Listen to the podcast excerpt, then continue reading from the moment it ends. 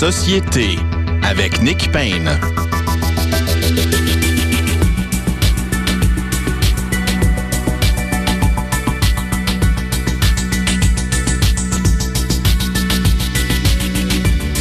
Bonjour à tous, très heureux d'être au micro pour cette nouvelle édition de Société.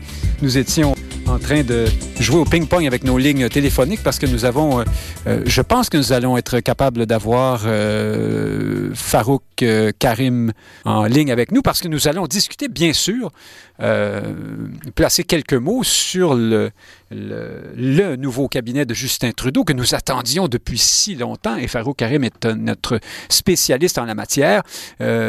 Frédéric Lapointe commentera également avec nous. Puis Frédéric Bérard, comme à l'habitude, se joint à nous juste un petit peu plus tard. Et en deuxième partie d'émission, Mathieu Bock-Côté nous parle de son expérience française. Alors, vous le savez qu'il est désormais euh, au centre de la vedette, en quelque sorte, de euh, l'émission euh, Il faut en parler à la chaîne d'information continue CNews. Vous aurez compris que ce nom anglais, c'est le nom d'une chaîne française. Cela va presque de soi. Alors, nous en discutons peut-être avec lui également. Mais il nous parle donc de la France, bien sûr de la présidentielle française, qui est fascinante euh, cette année, euh, comme elle l'est souvent d'ailleurs, puis plus largement donc euh, de son regard sur la société française comme québécois qui euh, y est désormais, pour un temps en tout cas, expatrié. Si je n'ai pas encore eu le temps de vous dire bonjour et bienvenue, eh bien voilà, je le fais. Et nous allons tout de suite de ce pas rejoindre donc Frédéric Lapointe d'une part, il est ancien candidat dans Maurice Richard, fondateur de la Ligue d'action civique. Bonjour Frédéric Lapointe. Oui, bonjour. Ah, euh, je ne vous entends pas. Attendez, est-ce que vous êtes là? Oui, j'entends, oui, j'entends des sons. Oui, tout à fait. Vous êtes là, vous êtes, euh, vous êtes revenu. On va y arriver. Et euh, de, Gatineau, euh, ancien membre du personnel politique du NPD notamment, mais il commente aujourd'hui régulièrement l'actualité politique canadienne. Je parle bien sûr de notre correspondant là-bas, Farouk Karim. Bonjour, Farouk Karim. Bonjour Nick, bonjour Frédéric. Merci d'être avec nous. Je commence avec vous, Farouk Karim. Le cabinet de Justin Trudeau, bien sûr, c'est pour parler de ça qu'on vous a appelé. Euh, un nom euh, qui est sur toutes les lèvres suite à ces nominations, c'est bien sûr celui de Mélanie Joly. Alors après des débuts très difficiles en politique, on se souvient, en tout cas en politique fédérale, on se souvient de ses, faux pas, ses hésitations et sa formidable langue de bois dans le dossier Netflix notamment.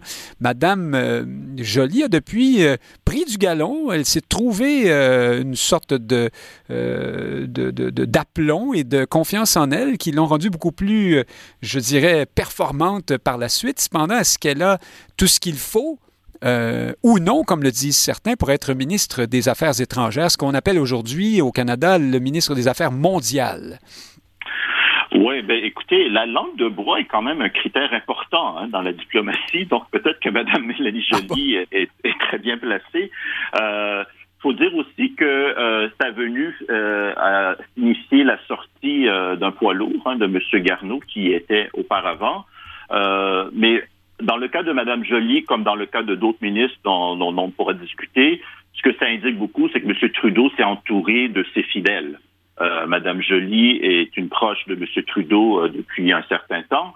Euh, c'est M. Trudeau qui l'a recruté après euh, son périple en, en politique municipale. Mm -hmm. et, et, et, et, comme vous l'avez dit, malgré sa démotion, Mme Joly a toujours été présente près de M. Trudeau, co-directrice de la campagne, de la dernière campagne électorale. Donc, M. Trudeau s'est entouré de Mme Joly qui, euh, euh, qui, ma foi, aux, aux, affaires étrangères est un dossier euh, qui est très... c'est le premier ministre, c'est comment dire, c'est le premier ministre qui décide. Donc, il n'y a pas grand c'est plus une porte-parole et dans en ces matières-là, sans minimiser ses qualités, je, m'attends à, ce qu'elle fasse un bon boulot. Mais dans un contexte où euh, nombreux sont ceux qui critiquent le, travail du gouvernement Trudeau en politique étrangère, on n'a qu'à penser au nombre de ministres euh, presque incalculables qui sont passés là depuis euh, le début de, de depuis l'arrivée de M. Trudeau au pouvoir. On pense aussi aux critiques très senties de Jocelyn Coulon, hein, ce spécialiste en politique internationale qui avait été lui-même conseiller de Justin Trudeau Puis candidat défait pour le Parti libéral, qui aujourd'hui, dans un livre, pas aujourd'hui, mais tout récemment, explique qu'on ne sait plus ce qu'est la politique étrangère du Canada et que c'est beaucoup euh, le problème de Justin Trudeau, ça. Donc, est-ce qu'on n'aurait pas voulu euh, nommer quelqu'un qui, justement, est capable de donner un peu d'épaisseur, de, profondeur à cette politique? Ben, peut-être à contrario, M. Trudeau veut se garder euh, il veut garder la même direction. D'ailleurs, en matière de critique de politique étrangère, euh, M. Chrétien, cette semaine, a fait une tournée euh, médiatique bien remarquée où il critiquait très bien notamment le, la position envers la Chine avec les deux otages et que M. Chrétien n'a pas très bien aimé être mis, mis au rencard euh, et, que ces judicieux conseils n'ont pas été euh, n'ont pas été suivis. Euh, Monsieur Coulon est un proche de Monsieur Dion, hein, qui était aussi un ancien des affaires aux ministres des Affaires étrangères, qui est soudainement devenu ambassadeur. Oui, on les envoie le plus loin possible. Voilà, qui risque de devenir aussi la, prochaine destination de l'ancien ministre des Affaires étrangères, Monsieur Garneau. Mm-hmm. Oui, non, mais écoutez, je crois qu'en bout de ligne, peut-être Frédéric, euh, euh, euh, je suis sûr, a des bonnes choses à dire là-dessus, mais en matière de, puissance étrangère, je veux dire, le Canada est un peu victime de, sa non-puissance et, du rapprochement américain. On essaie de jouer un peu les... plus, on essaie de, comment dire, Mélanie Jolie avait une belle phrase cette semaine, elle avait son message bien, bien préparé. On, on va essayer de, comment dire, de, en, comme en langage de boxe, de, de jouer plus, plus fort que son poids. Euh, et euh, ben ça, c'est toujours la, la, la, bonne vieille rhétorique canadienne. En bout de ligne, est-ce que ça marche? Je crois que la politique étrangère canadienne, en bout de ligne, c'est beaucoup pour euh, de, de, comment dire de la politique domestique, euh, parler des se donner bonne conscience, parler des bonnes affaires. Je veux dire, ça, ça fait pas mal au niveau mondial d'avoir quelqu'un qui parle de, de, belles choses, mais en bout de ligne, en termes d'influence, c'est pas mal petit. Puis c'est peut-être pour ça qu'on qui a une bonne critique de la politique étrangère et de son, de son, non, non-influence. Frédéric Lapointe, quelques mots là-dessus sur la nomination de Mélanie Joly. Est-ce que, est-ce que j'ai envie de vous... Tiens, je vous, je vous ai réservé la question euh, plus délicate. le, fameux plafond de verre. Euh, dont on parle souvent euh, concernant les femmes en politique, c'est-à-dire cette difficulté euh, inapparente au premier coup d'œil, mais qu'ont les femmes à un moment donné de, progresser, de passer au-delà d'un certain niveau. on sent que c'est très vrai encore dans nos démocraties, en tout cas ici au Québec et au Canada pour les, les postes de chef de parti, de chef de gouvernement, mais néanmoins, dans le cas de Mme Joly, est-ce qu'il n'y a pas une espèce d'ascenseur de verre aussi qu'on n'a pas vu, dans lequel on monte assez rapidement? Merci. Oui, je, ne crois plus à cette thèse euh, du plafond de verre. J'ai connu euh, Mélanie Joly à ses débuts euh, en politique, du moins en politique remarquée au municipal. Et dans, dans, son, dans, dans son aventure municipale, il était très clair, mais très clair que son statut de femme allait en faire euh, quelqu'un qui, un, allait être remarqué et deux, allait être plus difficilement attaqué. Hein. On le voit d'ailleurs avec, elle affrontait Denis Coderre, on le voit d'ailleurs avec Denis Coderre et Valérie Plante. Il n'est pas possible pour un personnage comme Denis Coderre de mettre les gants et d'être agressif lorsque son adversaire est une femme. Euh, Mélanie Joly a profité de ça, le temps que ça a duré, euh, au municipal. C'est aussi quelqu'un, Mélanie, qui euh, est capable, je, je, vais le dire de façon, euh, et elle partage ça avec Trudeau, elle peut être sous-estimée. Et, et c'est quelque chose avec laquelle elle travaille assez bien. Euh, c'est plus facile pour elle de surprendre dans un tel contexte et elle, elle, elle boxe effectivement plus lourd euh, que le poids qu'on lui accorde. C'est la euh, technique Colombo finalement, hein, c'est ça. Et, c'est le cas, c'est le cas de Justin Trudeau. Hein. Il n'y a pas grand monde qui donnait euh, qui donnait beaucoup de chance à cette à cet effet prof de théâtre là, de devenir un chef d'État d'un pays du G7 il n'y a pas très longtemps.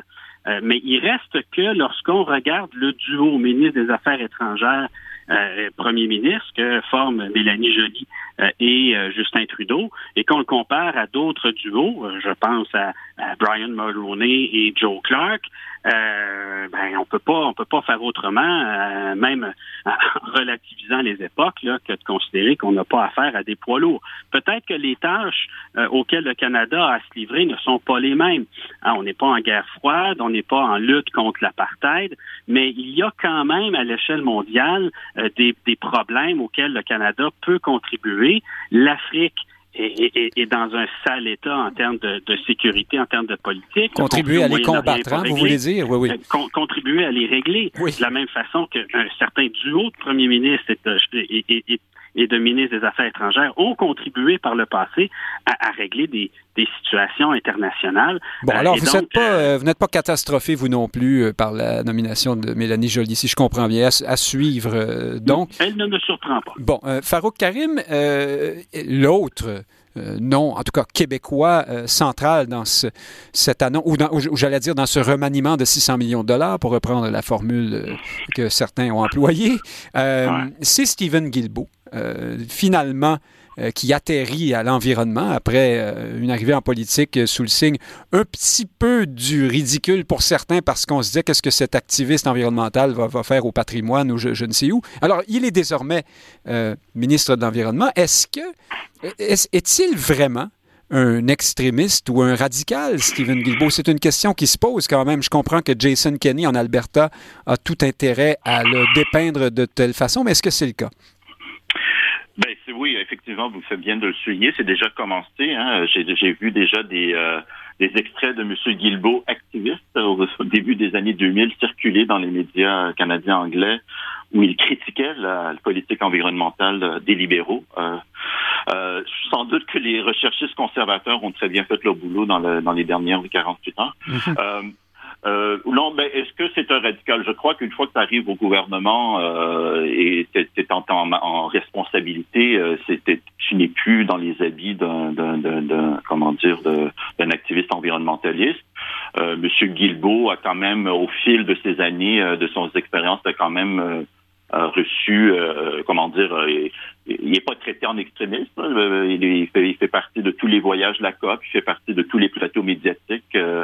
Euh, tout ce qu'il dit depuis 20 ans, ça s'est pas mal avéré. Donc, euh, euh, en matière oui, c'était par ailleurs une sorte de ministre officieux de l'environnement jusqu'ici. Hein? Il était le ministre en coulisses, si on veut.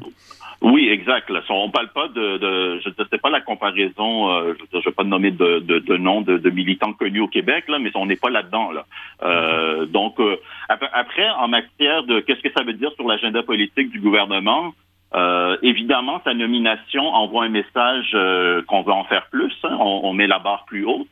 Euh, on rappelle que le gouvernement Trudeau, en matière, évidemment, a changé la politique par rapport à Harper, mais en termes de résultats, ça n'a pas donné tellement beaucoup plus de résultats en termes de, réduction des émissions. Donc, il y a, un pari osé que M. Trudeau met de l'avant en mettant Guilbeault. Est-ce qu'on veut passer de la parole aux actes ou on reste dans les symboles pour une, une ultime fois, peut-être pour M. Trudeau ici?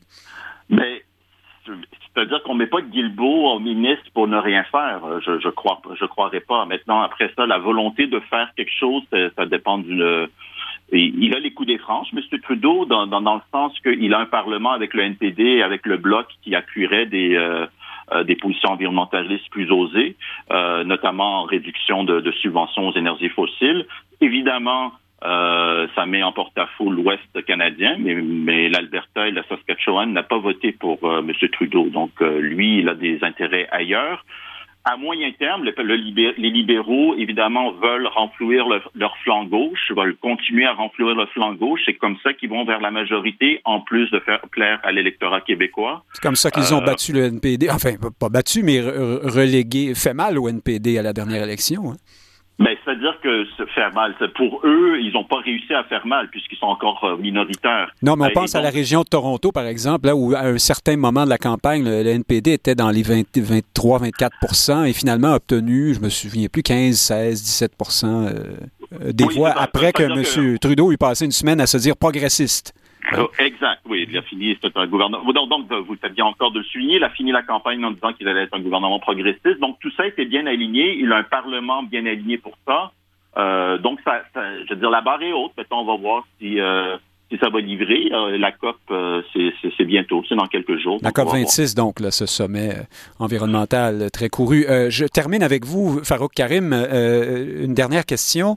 néanmoins, nous pour la première fois, on assiste à la fin de cette espèce de principe de yin et de yang en termes d'environnement, c'est-à-dire que euh, vous avez euh, désormais un, binôme entre M. Wilkinson et M. Euh, Guilbeault, de deux environnementalistes en quelque sorte, alors que autrefois, vous aviez, dans le poste pour lequel on a nommé M. Wilkinson aujourd'hui, dont la dénomination exacte m'échappe, on avait quelqu'un qui, qui, était, qui pouvait être vu un peu comme un, porte-parole de l'autre côté, de l'ouest du Canada, tandis que là, les deux sont clairement, penchent clairement du côté environnementaliste, non?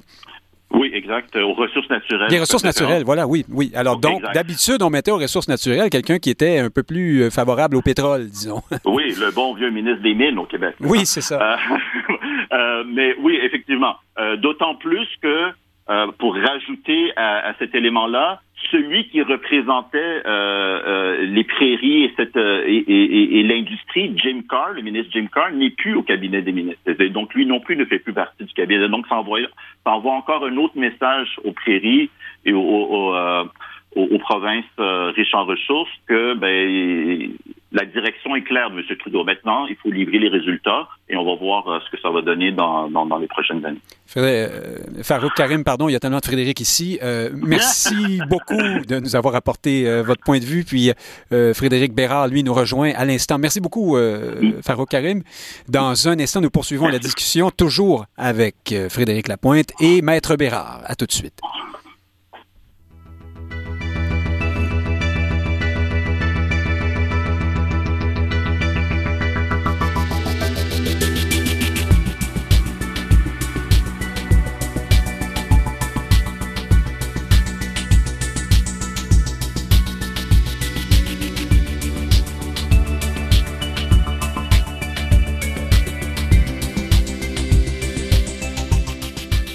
Prenez note que l'émission Société a été enregistrée en direct samedi dernier. Elle vous est présentée ce matin en rediffusion. Pour l'écouter en direct, synchronisez Radio VM le samedi à midi.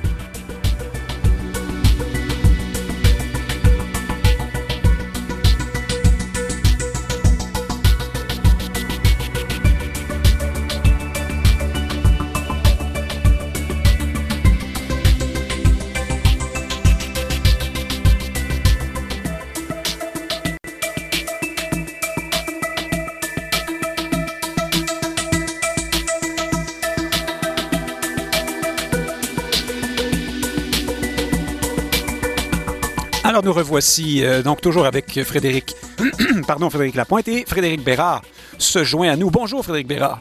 Bonjour. Alors, euh, vous, euh, en un mot, le nouveau cabinet de Justin Trudeau, est-ce que ça vous inspire quelque chose? Est-ce que M. Trudeau marque en quelque sorte sa volonté de, de, de, laisser une trace dans l'histoire? Est-ce qu'on comprend par ces nominations un peu plus osées, du moins symboliquement, que M. Trudeau et euh, en chemin vers la sortie? Ça vous dit une trace dans l'histoire? Oui, oui, exactement, oui. Vous êtes, dans l'hyperbole, euh, Nick Payne. je, vous écoute. une trace de quoi? En fait, euh, je, cherche. mais si vous parlez de Steven Guilbeault, bon, j'imagine qu'il y aura un petit peu plus de latitude que que son prédécesseur, mais euh, en même temps, je pense pas qu'il faut s'attendre à des miracles. Hein, les libéraux étant euh, ayant versé quoi, c'est 1,9 milliard à l'industrie pétrolière l'an dernier à titre de subvention. Euh, serait assez surprenant que quelques ça donc c'est encore davantage que ce que faisaient les euh, ce que faisaient les conservateurs sous Harper. Alors ça donne une idée. Alors de penser qu'en quelques mois il y a un virage vert comme ça par magie qui vient de se faire, moi franchement j'en doute. J'ai l'impression qu'on va rester encore dans la symbolique, il y aura peut-être euh, quelques trucs euh, d'un petit peu plus d'envergure, ce qui est pas un petit peu plus d'envergure, ce qui est pas difficile, mais euh, non là-dessus, moi je m'attends pas à, grand chose, bien que bien bien que je, on, dire, on peut on peut souhaiter on peut souhaiter comment je dirais? On peut en souhaiter davantage, c'est bien évident, mais est-ce qu'on en aura davantage? Ça, franchement, je, ne pense pas. Pour le reste, je sais que plusieurs ont critiqué la nomination de Mélanie Joly aux Affaires étrangères. c'est drôle, moi, je, j'ai pas de, j'ai pas d'objection euh, à ce niveau-là. Pour assez bien la connaître, en fait, je vous dirais que ça peut être euh, une diplomate intéressante. Le problème, par contre, c'est qu'on a changé très souvent hein, de ministre euh, de ce même de ce même à ce même ministère au cours des dernières années. Donc, c'est sûr que ça affecte la crédibilité. Donc, il faudrait laisser à Jolie le temps de, s'installer d'une part. et de créer peut-être en fait je pense pas qu'elle va, être capable de créer une marque mais je pense qu'elle peut faire un travail qui est concevable. Et puis pour les autres, ben, franchement, est-ce qu'il y, a vraiment des nominations d'importance? Autrement, euh, je dirais pas là. Je, je rien. Euh, je sais pas si vous avez des choses à me suggérer. Ah ben alors pour la trace, euh, on repassera si je comprends bien. Mais euh, on a d'autres sujets à traiter. Changeons complètement de d'univers, quoique peut-être pas tant que ça, pour parler de cet événement. oui, qui a des qui a des, qui a des effets, enfin, qui est à caractère tout de même politique, sinon socio-politique, ou en tout cas, vous vous sauriez me le dire. Mais ce jugement de la Cour suprême, qui arrive au terme de la fameuse saga Ward. Donc, on appellera ça l'arrêt Ward, la Cour suprême. Ben, justement, vous allez nous expliquer ça, Frédéric Bérard.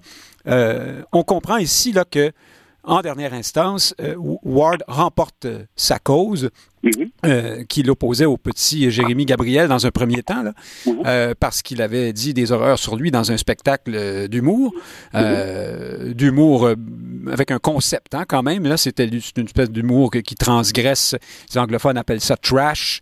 je ne vais pas excuser M. Ward, mais je qu'on comprenne un peu le contexte ici. C'était mhm. pas nécessairement une cabale organisée et sans fin contre une, une, victime. Enfin, bref, ce qu'on lit par ailleurs, Nick Payne, vous avez raison, parce que la, la Cour vous dit que c'est un contexte très particulier, soit celui d'un spectacle d'humour. Euh, Justement, la, la, Cour en, parle, mais la question que je vais vous poser, Frédéric Bérard, c'est sur quoi exactement la Cour s'est-elle prononcée? Parce que là, euh, on, comme à chaque épisode de la saga Ward, euh, tout le monde sort sur les réseaux sociaux, dans les médias et ailleurs pour dire Mike Ward est un goujat, c'est épouvantable, sa blague était atroce, pauvre victime, et ainsi de suite. Est-ce que la Cour avait le mandat de déterminer ce qui est de bon goût ou de mauvais goût, ou plutôt de voir s'il y avait discrimination euh, ou pas. Est-ce que c'est pas là le problème, au fond? Est-ce que cette cause-là n'aurait pas dû aller en diffamation ou enfin vous allez euh, avoir de meilleurs termes que moi pour le dire? Non, mais en fait, vous êtes bien, vous bien parti. La, seule chose, par contre, c'est que vous avez, euh, vous avez effleuré une multitude d'aspects de, la décision qui est très, comment je dirais... complexe? Ben, qui, est complexe, je ne sais pas, mais, mais qui est très riche en enseignement sur des, des sujets qui sont évidemment connexes, à votre soi, mais qui ne sont pas nécessairement similaires non plus. Mhm. Alors, donc, dans un premier temps, euh, la Cour nous rappelle l'importance de la liberté d'expression. Euh, et contrairement à ce que plusieurs affirment sur les médias sociaux, et je pense que c'est une erreur, ils disent, voyons donc, ça n'a rien à voir avec la liberté d'expression, le propos est dégueulasse. Oui, mais c'est pas antinomique. Là. En fait, c'est même le contraire. Si la liberté d'expression ne protège pas le discours offusquant, elle sert à quoi? Euh, Véronique Pelletier n'a pas besoin de liberté d'expression. Véronique Pelletier. Véronique Loutier n'a pas besoin de liberté d'expression. Tout le monde l'aime apparemment. Mike Ward, c'est une autre histoire.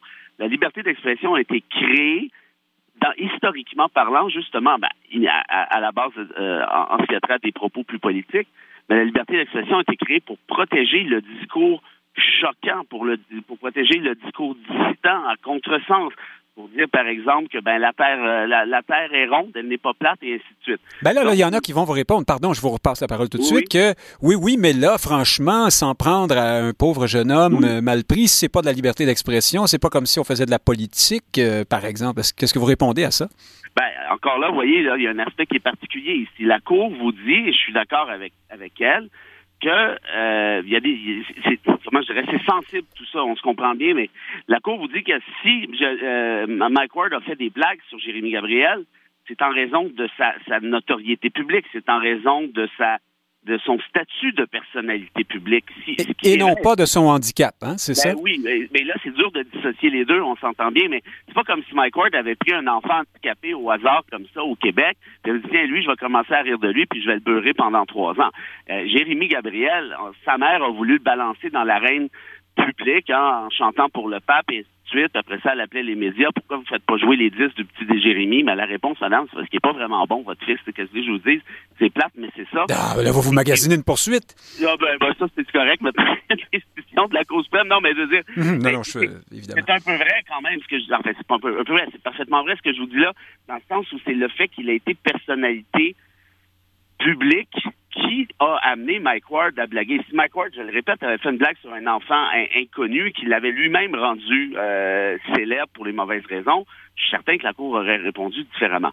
Donc ça, c'est une chose. L'autre affaire, vous, vous, en avez parlé. La discrimination. Voilà, et ça, c'est plus complexe. Parce que moi, quand la Commission des droits de la personne a pris cette cause-là, a pris fait des causes, hein, comme on appelle euh, pour le petit Jérémie. En d'autres termes, c'est elle qui euh, lui a dit, écoute, je, je, m'en charge, ne t'inquiète pas, ça ne te coûtera rien en termes de frais d'avocat et ainsi de suite, ce qui est quand même considérable comme avantage. Moi, j'étais tombé un peu sur le dos. Et vous saviez, Nick Payne, qui était le président de la Commission des droits de la personne à ce moment-là? Euh, c'était pas le, le, le, le recteur de l'Université d'Ottawa? Exact, bravo, Jacques Frémont, hein, mhm. celui qui euh, avait suspendu le lieutenant Duval sans même vouloir entendre sa propre version des faits. Alors, donc, tout ça pour dire... Je ne le traiterai pas de woke, hein, évidemment. Euh, non, vous ne feriez jamais ça, vous. Non. Mais, mais on s'entend bien que moi, moi quand, quand c'est arrivé, cette histoire-là, initialement, j'ai dit quoi? La Commission des droits de la personne qui pense... Et là, je trouvais que ça commençait à être fort en café. En d'autres termes, ça commençait à aller loin. Ils ont déposé donc une plainte devant le tribunal des droits de la personne et après ça, ben, l'histoire a fait son petit bonhomme de chemin jusqu'en Cour suprême. Là où on va normalement parce que euh, on nous a refusé un emploi euh, à cause de notre couleur de peau. Je, simplifie beaucoup, mais pas parce qu'un humoriste fait une blague. effectivement. Et, et le, tribunal des droits de la personne voyait depuis quelques années ses, ses, compétences, en fait ses pouvoirs de manière large, être justement euh, être expansionnés tranquillement, pas vite, à un point tel où là, la Cour suprême a envoyé un message très fort en disant un instant, là, ça suffit là. Vous ne pouvez pas prendre fait et causes pour ce genre de truc-là. La diffamation, c'est une chose, et là qu'on se comprenne bien, Jérémy Gabriel, s'il arrivait encore une affaire comme celle-ci demain matin, pourrait poursuivre en diffamation, mais devant la Cour supérieure, donc non pas devant le tribunal des droits de la personne. Est-ce que n'aurait-il pas dû faire ça dès le départ? Oui, c'est ce que la Cour, c'est ce que la Cour lui dit. Ceci dit, et là, on pourrait se dire, oui, mais là, euh, il a été mal conseillé par la commission, et ainsi de suite, ce qui n'est pas impossible. Mais on ne pouvait pas savoir, évidemment, à ce moment-là, que la Cour suprême mettrait fin au party. Ça, c'est la première des choses. Et la deuxième, même s'il était allé devant la Cour supérieure, Nick, euh, franchement, avec la lecture qu'a fait la Cour suprême de cette histoire-là, de cette affaire-là, je pense qu'il n'y avait absolument aucune chance de gagner quoi que ce soit dans l'optique où la liberté d'expression est claire, elle protège ce genre de comportement. Et là, je, comprends, moi, puis je suis sensible à l'argument des détracteurs de Ward qui disent, voyons donc, on exagère, mais, mais qu'on se comprenne bien, la liberté d'expression protège les discours offusquants. La seule chose, c'est à savoir à partir de quand le propos outrepasse cette limite, parce qu'il n'y a pas de droit euh, et libertés, on en a souvent parlé, qui sont considérées absolues. Donc, même la liberté d'expression a ses limites. Et là, la question en cause ici, c'était est-ce que, une des questions en cause, c'est est-ce que la, la limite a été franchie? La majorité vous répond que non. La dissidence, c'est-à-dire quatre juges qui beaucoup, vous répond que oui. La dissidence répond autre chose aussi sur la discrimination et ainsi de suite, sur les, euh, sur les recours potentiels. Donc ça pour dire que plusieurs éléments relativement, qui sont pas très complexes, vous le voyez bien, mais, mais très variés à cette décision-là. Et un dernier appel pour finir. La Cour vous dit, et ça, moi, ça me déçoit. Un peu, ça, c'est la, à mon, à mon sens, c'est la faiblesse de la décision, et personne n'en a parlé, ou à peu près, dans, du moins dans ce que j'ai vu, c'est que la Cour vous dit, ben, la liberté d'expression artistique, hein, par exemple, un spectacle d'humour comme Ward, ou je sais pas moi, quelqu'un qui fait une peinture ou un film ou peu importe, la liberté d'expression artistique ne bénéficie pas d'une plus grande marge de manœuvre que le citoyen XY qui exerce sa propre liberté d'expression. Ça, je trouve ça un peu dommage. Je crois qu'au contraire, la liberté d'expression artistique, pour des raisons évidentes, devrait avoir un élastique un petit peu plus souple. Et, il y a une contradiction dans la décision de la Cour ici parce qu'elle vous dit justement que c'est dans le cadre du contexte d'un spectacle d'humour et patati et patata. Ben oui, mais ce moment-là, c'est peut-être une question de liberté d'expression. Oui, on dit donc qu'il y a un contexte, c'est effectivement celui d'un artiste qui fait son travail.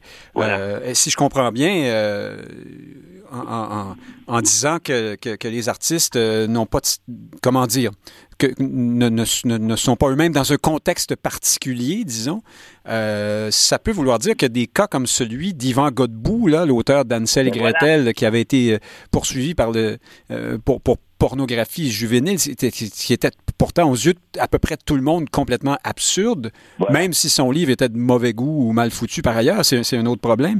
Euh, ça veut dire qu'on pourrait multiplier des cas comme, euh, comme celui-là. Euh, si vous ben, faites un film où il y a une violence envers des personnes, je sais pas moi, racisées, avec telle ou telle couleur de peau, est-ce que vous allez vous faire poursuivre pour racisme? Et on, on en, on en finit plus? L'analogie que vous faites avec Godbout est, excellente. Et, ces deux histoires-là hein, se sont construites en parallèle. Godbout est venu un peu euh, par la suite. Là. Mais on est dans la même. C'est un peu. Euh, alors, on, est un peu dans le même récit en même temps. Il faut que je passe la parole à Frédéric Lapointe. Est-ce que. Ah, Oui, ben, je, euh, pense qu'il était arrivé suspendu à vos lèvres, Frédéric Bérard. Oui, exact, exact. Oh, oui, ça doit, oui. Frédéric Lapointe, est-ce que ces deux événements-là, euh, parce qu'il y avait ça aussi dans les nouvelles cette semaine, hein, l'éditeur d'Yvan Godbout, l'auteur d'Ansel et Gretel version euh, revue et corrigée euh, qui a fait qui, qui a vécu une, sorte de calvaire parce qu'il s'est fait arrêter euh, poursuivre pour euh, bon il a fini par gagner sa cause cette semaine on apprenait que ce, le DPCP le directeur des poursuites criminelles et pénales sera poursuivi par l'éditeur d'Yvan Godbout. On lui on réclame près de 4 millions de dollars. bref, est-ce qu'on est dans un même Qu'est-ce qui se passe, Frédéric Lapointe, là, plus largement euh, ou socialement? Euh, est-ce qu'on est dans une dérive euh, bien pensante? Est-ce que l'évolution du droit, est-ce qu'on teste des choses et puis il y aura une sorte de retour de balancier dans tout ça? Où est-ce qu'on en est au juste là-dessus? Euh, moi, moi, je m'inquiète que la Cour suprême euh, se soit divisée 5-4 euh, sur une question. Alors là-dessus, il faut dire une chose. Pardon, je oui. je vous redonne tout de suite la parole et Béram nous corrigera si. moi, je me suis laissé dire que sur les, les cinq juges majoritaires, au moins quatre d'entre eux ont été nommés à l'ère Harper, tandis que chez les quatre juges minoritaires, au moins trois d'entre eux ont été nommés par Justin Trudeau. Je ne sais pas si c'est exact, mais ça dit donc quelque chose sur le sur l'air du temps, sur là où on s'en va, non? Oui, puis peut-être qu'on portera plus d'attention à la politisation de la Cour suprême du Canada que nous n'en portons même ici au Québec à la politisation de la Cour suprême américaine parce que les, décisions de la Cour suprême du Canada euh, peuvent avoir des effets sur euh, sur la société euh, qui seront qui seront durables. Mais je, reviens sur votre question qu'est-ce qui se passe? Ma perception, c'est que nous avons de plus en plus de difficultés à admettre le second degré, à intégrer le contexte dans l'appréciation des événements.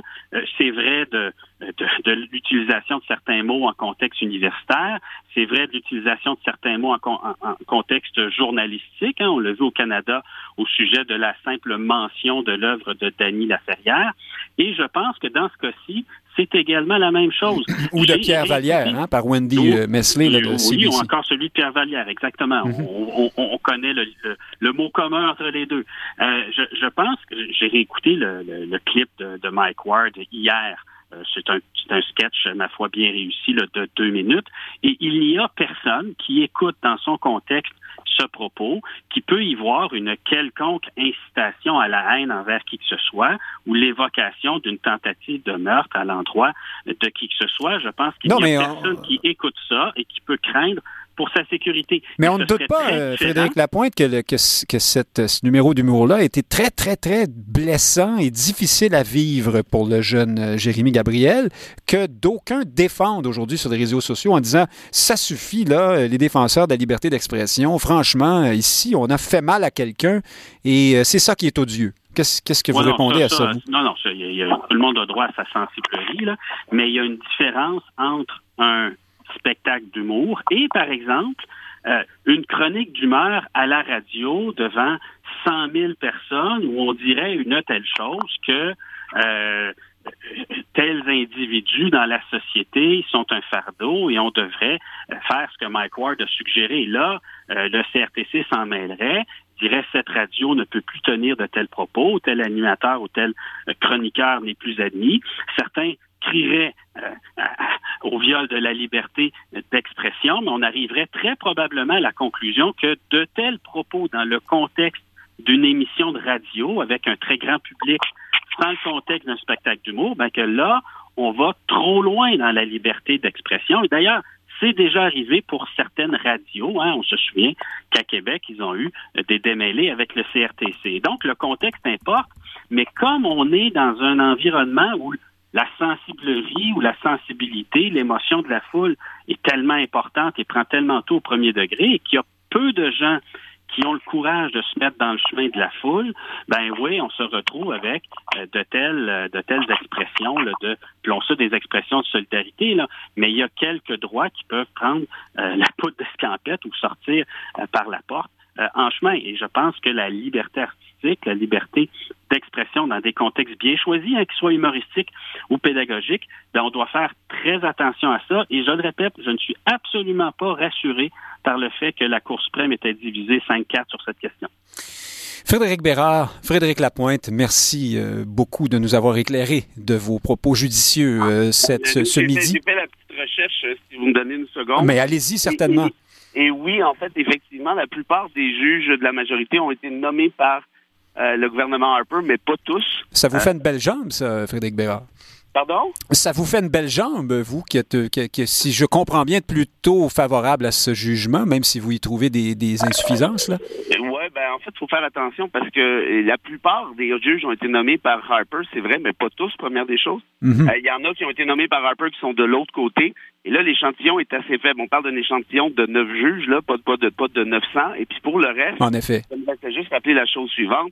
Le gouvernement Harper, à la toute fin, avait nommé huit des neuf juges de la Cour suprême et passé sa vie à recevoir des claques en arrière de la tête par ce même tribunal.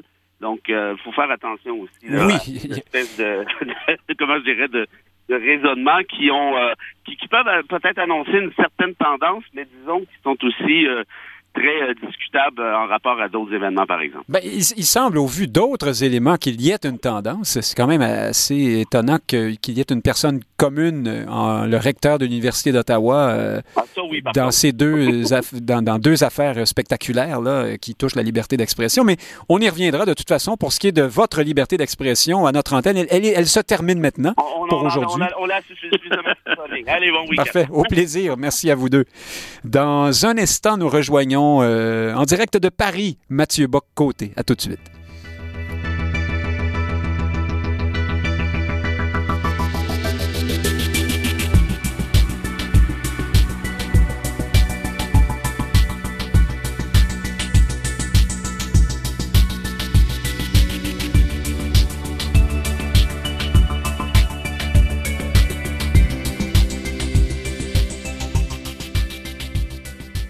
Prenez note que l'émission Société a été enregistrée en direct samedi dernier.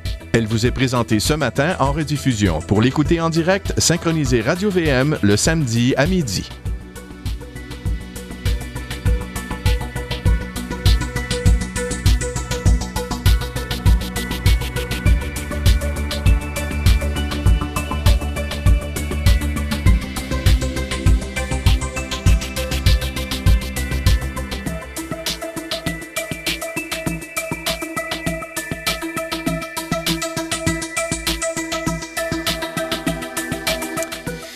Alors, il est euh, chroniqueur, sociologue, euh, essayiste. Vous pouvez bien sûr le lire dans le Journal de Montréal, le voir et l'entendre dans les médias de Québec, Or, à TVA, euh, notamment Cube Radio aussi. Et il est, il- désormais, il décrypte l'actualité euh, il réfléchit sur les grands euh, enjeux de société dans l'émission Il faut en parler sur la chaîne CNews en France, là où il participe aussi euh, notamment à l'émission de Sonia Mabrouk sur Eu- Europe 1. Je crois que c'est le grand rendez-vous. Enfin, il, me corrigera si je me trompe de titre, mais donc une émission où on reçoit bien sûr des, des politiques et en cette année d'élection présidentielle, c'est un, un excellent endroit où se trouver quand on aime la politique et la politique euh, française. Je parle bien sûr de Mathieu Bock-Côté. Bonjour. Bonjour. Merci de nous parler en direct de votre euh, pari euh, d'adoption euh, désormais. Euh, avant de parler de la présidentielle, euh, parlons tout de même un peu de, de vous, de votre expérience euh, là-bas. Vous êtes désormais provisoirement expatrié en France. Vous êtes à la télévision beaucoup et à la radio, dans les médias. Qu'est-ce que, question très large là.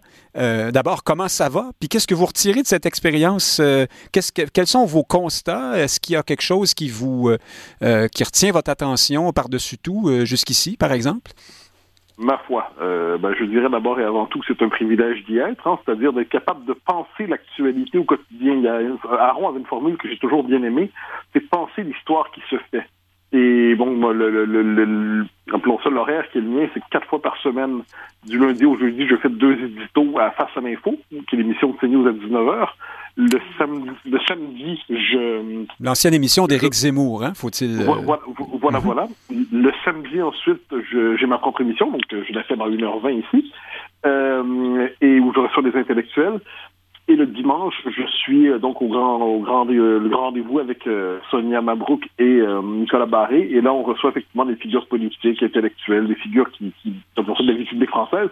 Demain, notre invité, c'est le le secrétaire national du Parti communiste français qui sera aussi candidat à la présidentielle, Fabien Roussel. Donc voilà, donc quoi qu'il en soit, c'est un privilège que d'être au contact de l'actualité, d'essayer de... Moi, j'ai toujours eu, c'est pas un secret, une passion pour la France.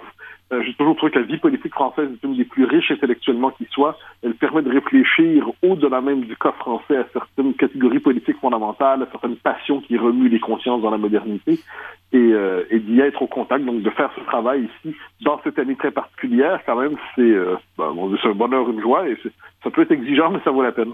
Alors, vous êtes dans la vie des idées euh, et du, j'allais dire, du commentaire, de l'analyse en France et au Québec simultanément. Il y a tout de suite la question du, du débat. Euh, les émissions de débat, euh, la capacité, euh, la, propension au débat. je présume que vous constatez des différences importantes entre chez nous ici et en France où vous êtes. Oui, oui ben, en fait, l'émission de débat est manifestement une originalité française. C'est-à-dire chez nous, on a des, de bonnes émissions d'analyse politique. On a la Joute, on a, je sais on a une autre à m'échappe, je pense, à, RDI. Mais donc, il y a de bonnes émissions d'analyse politique, mais ici, l'émission de débat, c'est autre chose. C'est-à-dire, c'est placer le débat euh, à la fois intellectuel et politique au cœur de l'actualité. Donc, et ça, l'important, pourquoi c'est important? C'est que non seulement les faits se présentent à nous, on sait l'importance des faits aujourd'hui, mais les faits, quoi qu'on en dise, ne sont jamais bruts. Les faits sont interprétés. Puis l'avantage des émissions de débat, c'est qu'on peut avoir différentes perspectives pour interpréter, pour la mise en récit en fait de l'actualité. Puis on se rend compte qu'une personne soit de gauche, de droite, de centre, populiste, euh, progressiste, cosmopolite, eh c'est le même événement engendre des lectures différentes, donc une mise en récit différente. Ça nous rappelle le caractère essentiel de la de la mise en récit en démocratie. Donc ça, c'est euh, quelque chose d'assez passionnant que de voir ça comment se construit finalement l'interprétation de l'actualité. Mhm. Et c'est euh, donc ça. Et puis en plus, c'est le contraste avec chez nous. C'est-à-dire moi, je suis un, un irréductible québécois et j'aime mon pays, mais j'en connais aussi quelquefois les, euh, les failles et les Québécois confondent souvent le débat avec la chicane, ce qui fait qu'on ne veut pas se silencer, on ne veut pas s'en mêler. Euh, et on, a, je crois qu'on considère que les Québécois sont plus euh, euh, anti-intellectuels anti qu'ils ne le sont. Je pense qu'il y aurait de la place dans notre vie publique pour davantage une vie intellectuelle qui soit pas sermoneuse, qui soit pas simplement une extension de l'université, de, de, de séminaire d'université appliqué à la vie publique. Il y aurait de la place, je crois, pour être intégré une certaine manière de penser l'actualité au cœur de, la vie publique. Donc ça, ça, ça, ça, se fait avec euh, chaque, chaque nation, il va partir de sa tradition culturelle, de ses habitudes, de ses réflexes. Mais cela dit, je, nous y arriverons un jour, mais donc on n'y est pas encore. Oui, une dernière toute petite question sur la, la question culturelle et des, des médias. Euh, CNews, euh, où vous officiez, euh, a été comparé ici à Fox News aux États-Unis, cette chaîne. Alors on comprend que on voit les deux comme étant de droite, mais il y a davantage que, que cela dans ce parallèle. Hein. Fox News, c'est presque une caricature de, de, partisanerie, si j'ose dire. Est-ce que, est que ce parallèle tient? Enfin, je, vous, je, vous, place un peu en conflit d'intérêts, mais tout de même, dites-moi. Non, non, non, je pense que vraiment, ça ne tient pas. C'est-à-dire que dans quelles que soient les émissions de débat ici, il y a, euh, à CNews notamment, il y a des, les différents points de vue sont représentés. Ensuite, les animateurs n'ont pas tous la même perspective, ils n'ont pas tous la même lecture des événements. Euh, donc, donc, je pense que tout simplement, c'est une comparaison trop facile faite par des gens qui connaissent peu la France et qui connaissent peu le paysage médiatique français et qui connaissent peu finalement la, vie publique française. Euh, c'est c'est assez fréquent chez des gens qui, bon, ils suivent la France de très loin, ils décident d'écrire un article sur elle de temps en temps, ils connaissent pas trop trop la chose. Ça donne des comparaisons un peu boiteuses comme celle-là. Mais CNews veut quand même, comment dire, euh, une tonalité euh, davantage, euh, quoi, de droite ou conservatrice. Est-ce que c'est un peu LCN ici, comparativement à RDI, par exemple? Mm, c'est un autre système médiatique. Pour ça mhm. qu'on peut pas, je pense qu'on ne peut pas claquer calquer nos catégories ou les catégories américaines sur des catégories françaises. La comparaison est difficile. À, BFM, par exemple, vous avez des émissions avec Natacha Polony. Euh, à LCI, ben, vous avez, ils reçoivent régulièrement, des, parmi leurs chroniqueurs, leurs débatteurs, euh, des gens qui sont liés au Rassemblement national, par exemple, des gens qui sont plus proches de Zemmour. Mhm. On trouve, euh, à CNews, on trouve, on trouve des intervenants qui sont marqués à gauche, ainsi de suite. Donc, ensuite, la ligne se distingue, je crois, par son refus du politiquement correct, son refus de considérer qu'il y a des questions interdites. Bon. Ça, je je pense que c'est un privilège immense, une liberté immense, mais je ne je, crois pas qu'il y ait une ligne éditoriale en tant que telle, sinon le souci du pluralisme. D'ailleurs, je pense que c'est le c'est un des, des, slogans publicitaires de la chaîne. venez avec vos convictions et vous ferez l'opinion. C'est-à-dire en entendant, les différents, points de vue, eh il est possible ensuite de, de trouver ses propres idées au contact de la diversité des points de vue. Ah ben justement, si nos auditeurs veulent aller jeter un coup d'œil là-dessus, c'est facile de vous trouver en ligne et d'autres émissions de CNews d'ailleurs. Allez, allez-y, vous vous ferez votre propre idée. Vous avez, Mathieu Bocoté, parlé de brièvement évoqué Éric Zemmour. Euh, parlons de la présidentielle française. Vous êtes alors vous arrivez vraiment dans une, année passionnante là-bas et c'est pas étranger au fait d'ailleurs qu'on vous ait euh, mobilisé. Euh, c'est parce qu'il y a beaucoup de sujets politiques sur la table dans cette année d'élection présidentielle. Est-ce que Zemmour est aujourd'hui le, phénomène demeure à ce jour le phénomène prépondérant de cette, campagne, pré-campagne qui s'en va vers une campagne? il occupe. Là, il y a eu fulgurante. Euh, il est autour de 17% dans les sondages. On, y avait, si l'élection avait lieu aujourd'hui, il serait au deuxième tour. Disons ça comme ça. Euh, ensuite, ensuite, il y a un autre élément qui est important, c'est que Zemmour a réussi à imposer ses thèmes dans la campagne. Et ça, c'est une chose essentielle. Celui qui a réussi à imposer ses thèmes dans une campagne, il positionne avantageusement. Ensuite, aujourd'hui, il était à Nantes pour faire un discours et il a été accueilli par les, les antifas, euh, l'extrême gauche révolutionnaire en cagoulé, et euh, qui, ont, qui ont attaqué les policiers, qui ont appelé, au meurtre de Zemmour et ainsi de suite. Donc on voit que c'est un de dispositif de, je dirais, de réaction contre une figure dissidente, eh bien, à la fois dans les médias, ben, il y a un traitement politique classique, c'est-à-dire on traite de fasciste, mais là, les, les, les supplétifs du régime, appelons ça comme ça, les, euh, mhm. au sens formel du terme, mais les antifas qui, qui se donnent le droit d'attaquer ceux que les euh, ceux qu'on présente comme des monstres dans le débat public, eh bien, aujourd'hui, on cherchait à, à perturber massivement l'événement. Donc, ça va être une campagne très, très, très polarisée. Pourquoi? Parce que là, il y avait un scénario qui était prévu depuis cinq ans, finalement. C'était euh, Macron et Le Pen. Euh, et, les Français, donc il y avait deux choses. les Français croyaient que ce scénario-là arriverait, et ensuite, ils ne voulaient pas qu'il arrive. Ils étaient à la recherche d'un autre candidat, et là, l'autre candidat qui émerge est celui qui est capable de s'emparer donc de la grande question, celle qui structure toutes les autres dans la vie française, c'est l'immigration massive. L'immigration. Euh, c'est pas nouveau ce phénomène de, de, de, de, second tour écrit d'avance qui finalement ne se concrétise pas parce qu'à la dernière minute, les, les, les, visages changent. Mais euh, cette fois-ci, en tout cas, c'était, vous avez aussi effleuré le sujet et j'allais vous poser la question, est-ce qu'on réussit, Mathieu Bocoté, à avoir une campagne euh, où est-ce qu'on est dans la... Euh, alors, quand, au Québec, par exemple, quand on parle d'Éric Zemmour, pour le moment, on parle du, du polémiste euh, controversé, l'homme d'extrême droite, le trublion, je ne sais quoi encore. Bref, c'est...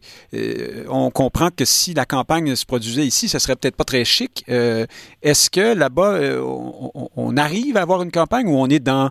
Je pense, par exemple, à cette lettre euh, publié sur Mediapart, ce média de gauche bien connu, euh, de 160 journalistes qui disent qu'il ne faut pas parler euh, de ces sujets-là. Hein. On ne nomme pas Zemmour, mais on comprend que c'est de lui dont on parle et on dit su au fascisme, nous, nous devons fermer les portes des médias pour les gens qui traitent, qui, qui, qui apportent ces sujets-là. Qu'est-ce que, qu'est-ce que, comment, comment ça se passe dans le concret? Ben, je, je, consacre un de mes deux éditos ce soir d'ailleurs à mon émission, à cette lettre, euh, si je peux me permettre. Donc je vais en parler dans 1h13 minutes. Mais euh, non, je pense que dans la politique, on retrouve, on, redécouvre une chose, c'est que la politique est conflictuelle. C'est-à-dire que la politique n'est pas un séminaire tranquille où des gens débattent de théories de posément. La politique est passionnelle, elle est conflictuelle, elle met de l'avant des visions du monde. Et maintenant, dans un pays profondément fracturé, à la fois à cause de cette mutation démographique dont on parle, mais aussi parce que des visions du monde fondamentalement contradictoires s'opposent.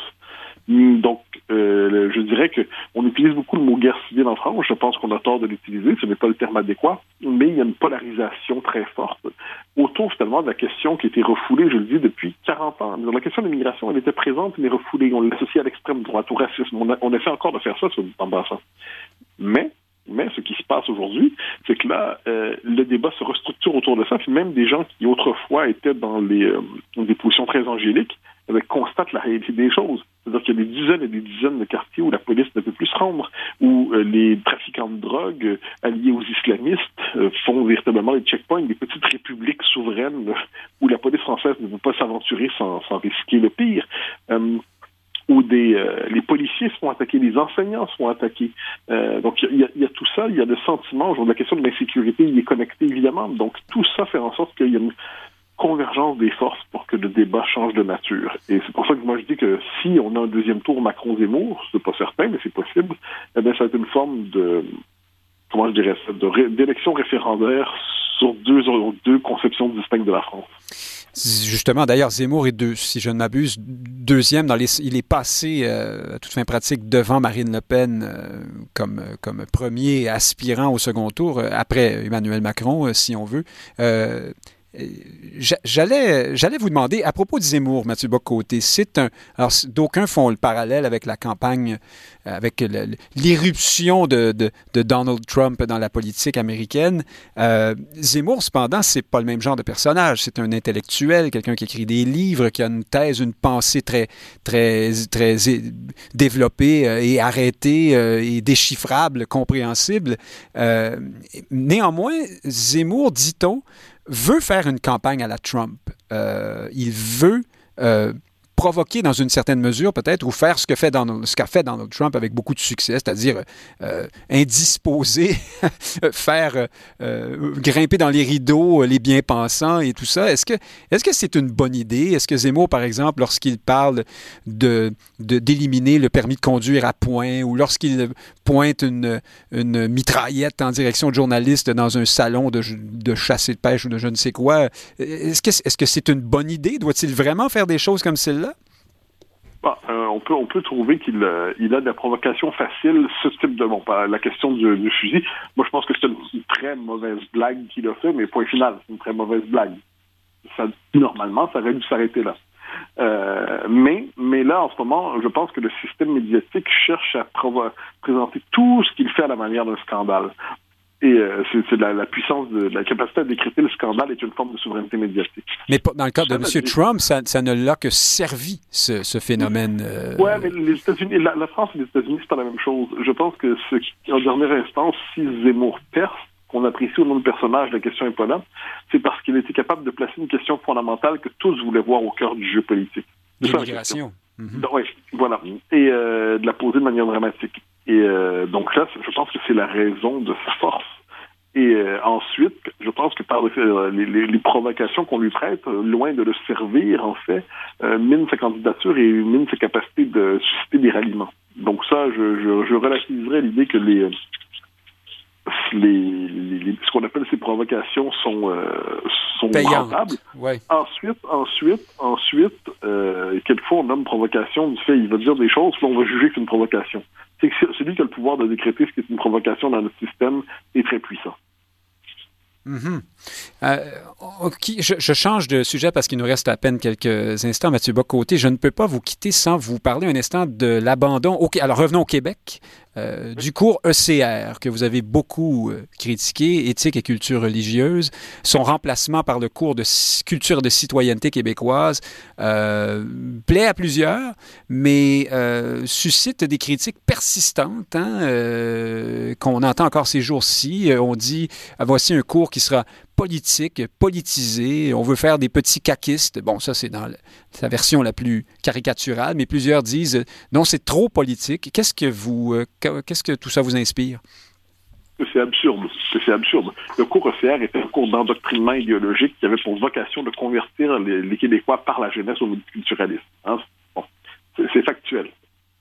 Parce que ces, auteurs, vous, vous, dites que ces auteurs l'affirmaient euh, ben oui, clairement. Je, je, une fois, son principal théoricien qui a expliqué que quand tous les Québécois seront passés par le cours ECR, quand tous les jeunes Québécois ils seront d'accord avec la décision de la Cour suprême sur le Kirpan, euh, alors que alors que les Québécois, globalement, 80 y étaient, y étaient opposés. C'est un cours pour modifier les opinions politiques de la population en misant sur la jeunesse. Mm -hmm. on, a, on avait compris. Là, l'idée, c'est pas du tout la même chose, c'est transmettre un patrimoine culturel à moins de nous expliquer que le Québec est de trop chez lui, est optionnel chez lui, et lorsqu'il cherche à transmettre sa culture, le noyau, le style de noyau identitaire qu'on a tous en commun, et puis qu'on doit se réapproprier pour s'en rester dans notre propre culture et se projeter dans le monde, si on considère que finalement être québécois, c'est une forme de propagande, mais là, c'est qu'on a peut-être un problème avec notre rapport à la transmission, à la culture, au patrimoine commun québécois.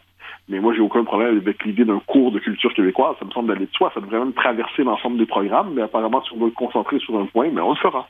Alors, ce que vous nous dites, au fond, c'est que euh, on voit la paille euh, dans l'œil de l'autre, mais on oublie la poutre dans le sien parce que d'emblée, le problème du cours de CR, selon vous, était d'être très ou trop euh, idéologique ou politique. Est-ce que néanmoins, quand on parle de, de culture, justement, de valeurs, d'histoire, on n'est pas toujours un peu dans la politique? Ah, ça dépend. On peut dire que tout est politique. On peut toujours dire ça. Oui. Mais, euh, mais cela dit, je pense qu'on n'est pas dans la politique politicienne, on n'est pas dans l'idéologie, on est dans une vision du monde à la rigueur euh, qui structure l'éducation, qui structure la transmission des savoirs et des connaissances. Et ça, pour moi, il n'y a, aucun, a aucun souci avec ça. Euh, ensuite, l'idée, c'est d'éviter de faire un cours de militantisme. Moi, je donne toujours la même idée. Moi, je suis un indépendantiste, c'est connu. Mais si on voulait faire un cours et tourner vers l'indépendance du Québec, je m'y opposerais. La fonction de l'école n'est pas d'endoctriner. Et transmettre la culture québécoise, c'est pas endoctriner.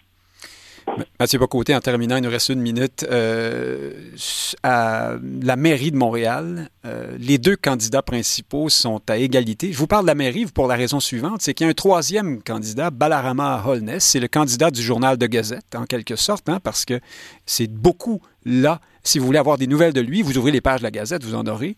Euh, il est à 12% Il prône la bilinguisation de Montréal, ce qui, dans les faits, veut dire que, le français euh, prend le bord à toute fin pratique. Qu'est-ce que ça vous dit, euh, cette situation-là? Ben, on est dans un parti ouvert, revendiqué. Sa popularité, qu'est-ce qu'elle vous dit, en fait? Est-ce que pensez-vous que c'est un peu l'annonce de ce qui, ce qui nous attend, la candidature ben de l'avenir? Oui, c'est ma, chronique dans le Journal de Montréal aujourd'hui. Je dis que les idées d'Holness progressent. Il y a 20 d'appui en ce moment environ chez les, allophones. Donc, manifestement, il y a, chez les gens que nous avons accueillis, ils se reconnaissent dans un candidat qui nous rejette. Qui veut, qui rejette tellement les Québécois qui veut euh, faire de euh, Montréal une cité-État qui sera détachée de la nation québécoise. Qu'est-ce que c'est si c'est pas du rejet du Québec? Qu'est-ce que c'est si c'est pas une forme de, de discours de suprémacisme ethnique maquillé derrière le langage de diversité. C'est grave quand même ce qui se passe là. C'est très, très grave. Alors non, moi je pense que il incarne la, prochaine étape de, c'est l'effet politique de la mutation démographique que nous connaissons et du régime multiculturaliste canadien dans lequel nous évoluons. Mathieu Bocoté, vous avez référé à votre émission de ce soir, à votre chronique dans le journal. On va vous on va se faire un festival Bocoté pour les, prochaines, les prochaines heures. Merci beaucoup d'avoir pris le temps de nous parler, même si vous étiez en train de préparer cette émission de ce soir. Mathieu Bocoté, sociologue, chroniqueur. À la prochaine. Chers auditeurs, Nick Penn qui vous dit merci d'avoir été à l'écoute. Pierre de Gagné est à la mise en onde. À la semaine prochaine.